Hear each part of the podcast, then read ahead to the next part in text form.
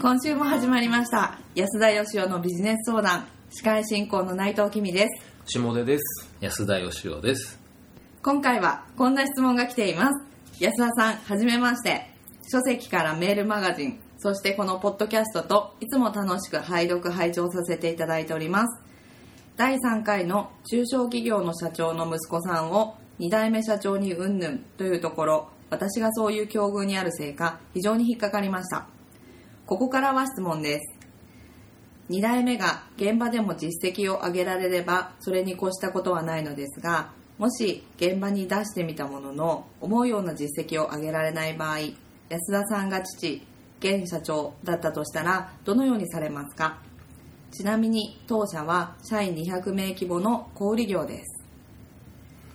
はい、えー社員200名の方、えー小売業の方なかなか大きい会社で3ですよね。そうですね。下出君の実家ぐらいじゃないですか？いやピークでもそんなにはなかったと思うけど、えーまあでも本当あの我々みたいな仕事させてもらってるとその引き継ぎのタイミング先代から2代目さんへ、まあ、もっと言えば2代目さんから3代目さんへっていうこのタイミングで事業をどうしていくか組織どうしていくかっていうご相談多いですよね。多いですね。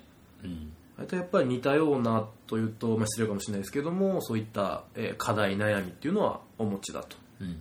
いうことだと思うんですけども、はい。え2代目社長、まあ、そもそも、まあ、息子さんにするのかどうかって話もあると思うんですけどそうですね、まあ、僕が社長だったらっていう質問ですけど、はい。僕はやっぱそういうなんかあの血縁に継ぐっていうふうに考えてなかったんで、あーずっとおっしゃってましたよね、えーだからまああの、まあ、200名っていう規模だし実力ある社員とかに引き継ぐべきじゃないのかっていう感じはしますけども、はい。はいでもやっぱ中小企業の場合ってその例えば借入金とかがあったらその個人保証とかも引き継がないといけないわけじゃないですか。はい。だからもしその社員社員に引き継ぐとかあるいは息子さんに引き継ぐとかっていうケースによって、うんうん事前に準備しておかないと、うんはい。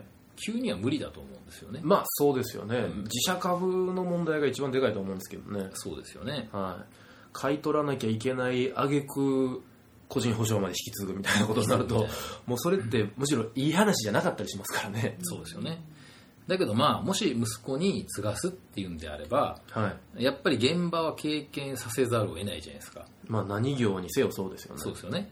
だけど現場に出してみたら、まあ、全然できなかったと、うん。これはかなりかなり問題ですよね。はい。まあそうですね、まあ、ちょっと笑ってしまいましたけど、まあ、そういうケースもまあきっとあるんでしょうし、そうなってくるともう周りの子さんの方とかが、いやなあいつ社社長かいっていう話には当然なりますよね。そうですよね。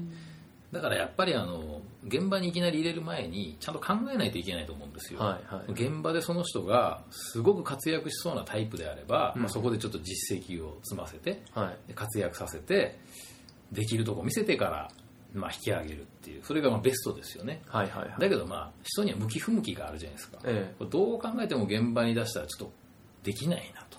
これはちょっとあの親父のひいき目とはいえですね。ここは冷静に判断しないといけないと思うんですね。えなるほどなるほど、はい。まあ、現場っていうのはその販売なり製造なり、ね。はい。まあまあその会社さんごとの現場はい。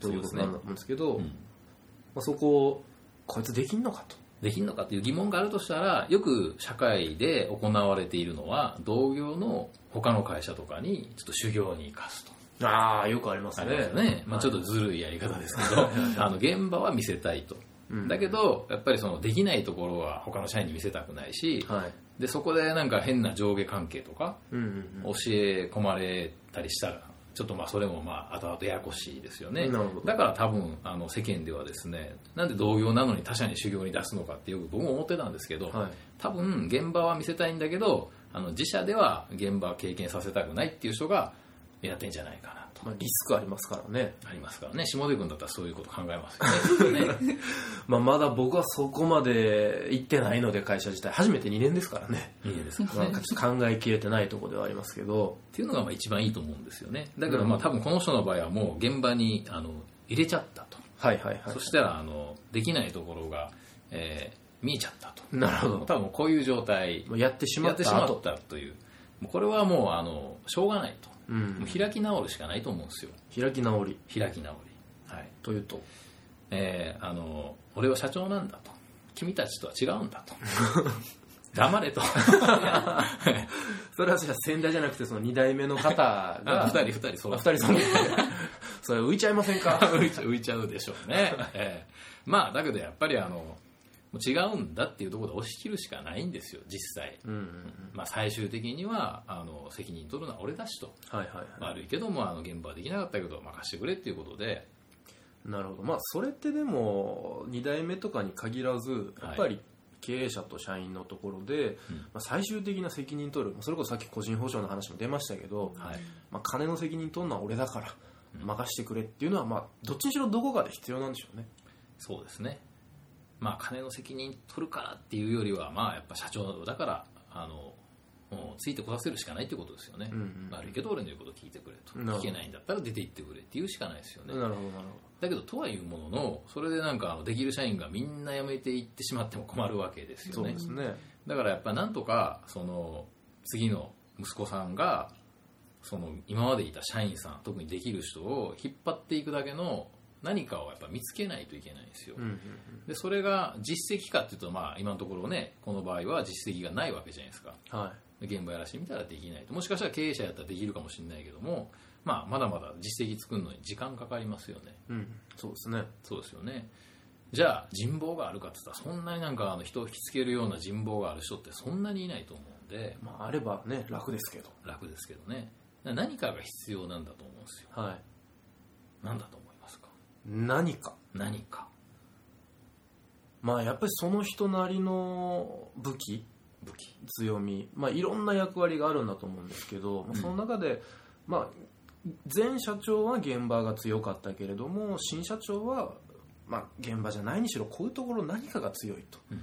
まあ、その人なりの武器みたいなことになるんじゃないですか、そうですねやっぱりあの前社長とやっぱ社員も比べると思うんで、はい。でもやっぱりその人ってタイプが違うじゃないですか、はいはい。結構その代替わりした人とか見てるとまあ親子だから似る部分もあるんでしょうけども、うん。結構その全然正反対の性格とか、はいはい。全然違う性格の方が2代目とか3代目になるケースってやっぱあるんですよね、そうですよね、ええ。だからそういう場合にはやっぱりその今までの経営とは違うスタイルっていうか、うん。その人なりのまあ強みとかですね、はいはい。良さを社員に伝えていくことが大事だと思うんですよね。はいはい。例えばその現場出てできないということはまあよく解釈すればできない人の気持ちが分かるっていうことじゃないですか。なるほどなるほ自分はやってみて困ったと。できなかったと、はいはい。はいで会社としてこういうことをサポートしてくれないかなとかもうちょっとここをあの親切に教えてくれたらいいのになとか。どはいはい。いうことをきっと現場で感じたと思うんですよね。ああなるほどねそれをやってあげたらいいと思うんですよ。はいはいはいはい。だからサポートしてあげるっていうか。はいはいはい確かにその先代社長がスーパーマンすぎてもしくはその人脈の作り方とかコミュニケーションの取り方があまりにもこう積極的すぎて過ぎて。他の人には真似できませんよそれっていうやり方で突き進んできた会社さんって多いですもんね。まあ、特に創業社長ってねあの自分が引っ張っていかないと何も動かないんで、はいはいはい。もうとにかく俺が先走るから後ついてこいっていう感じで来られてるんで。多いですよね、今50代60代ぐらいの方の会そう社って。なんですよね。ですからそれと全く同じことを次のあの2代目とかの方がやるっていうのは、うん。なかなかやっぱり現実的じゃないし難しいと思うんですよね、はいはいはい。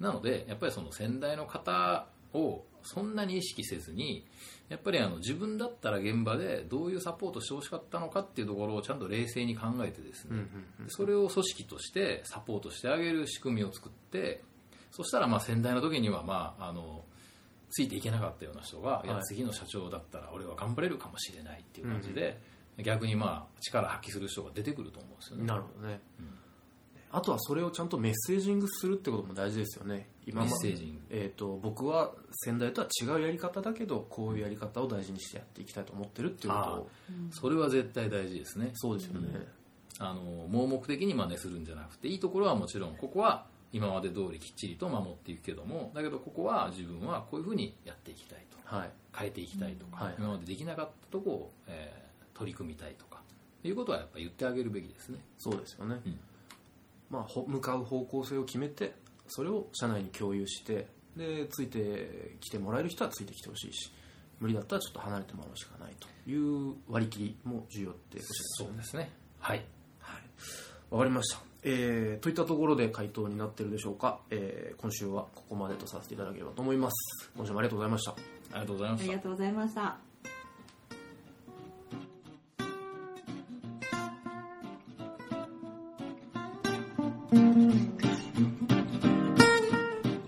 この番組をお聞きいただいた方限定で安田義雄がここ1年間に行った講演の中人気ナンバーワンの講演レポートを入手していただけます。タイトルは「あなたは教えると育てるの違いを説明できますか?」です。社員や部下の教育に携わる方にも上司に教えられる側の若手の方にもお役立ていただける内容です。レポートは境目研究家安田義雄ホームページのポッドキャストページからお申し込みください。URL は安田義雄 .com yasudayoshio.com また安田義雄のビジネス相談ではリスナーの皆様からの質問を募集しています。ビジネスや人生社会に対する疑問など皆様の質問をお待ちしております。ご質問は講演レポートと同じく安田義雄ホームページのポッドキャストページよりお送りください。安田義雄のビジネス相談今回はここまでとなります。お聞きいただきありがとうございました。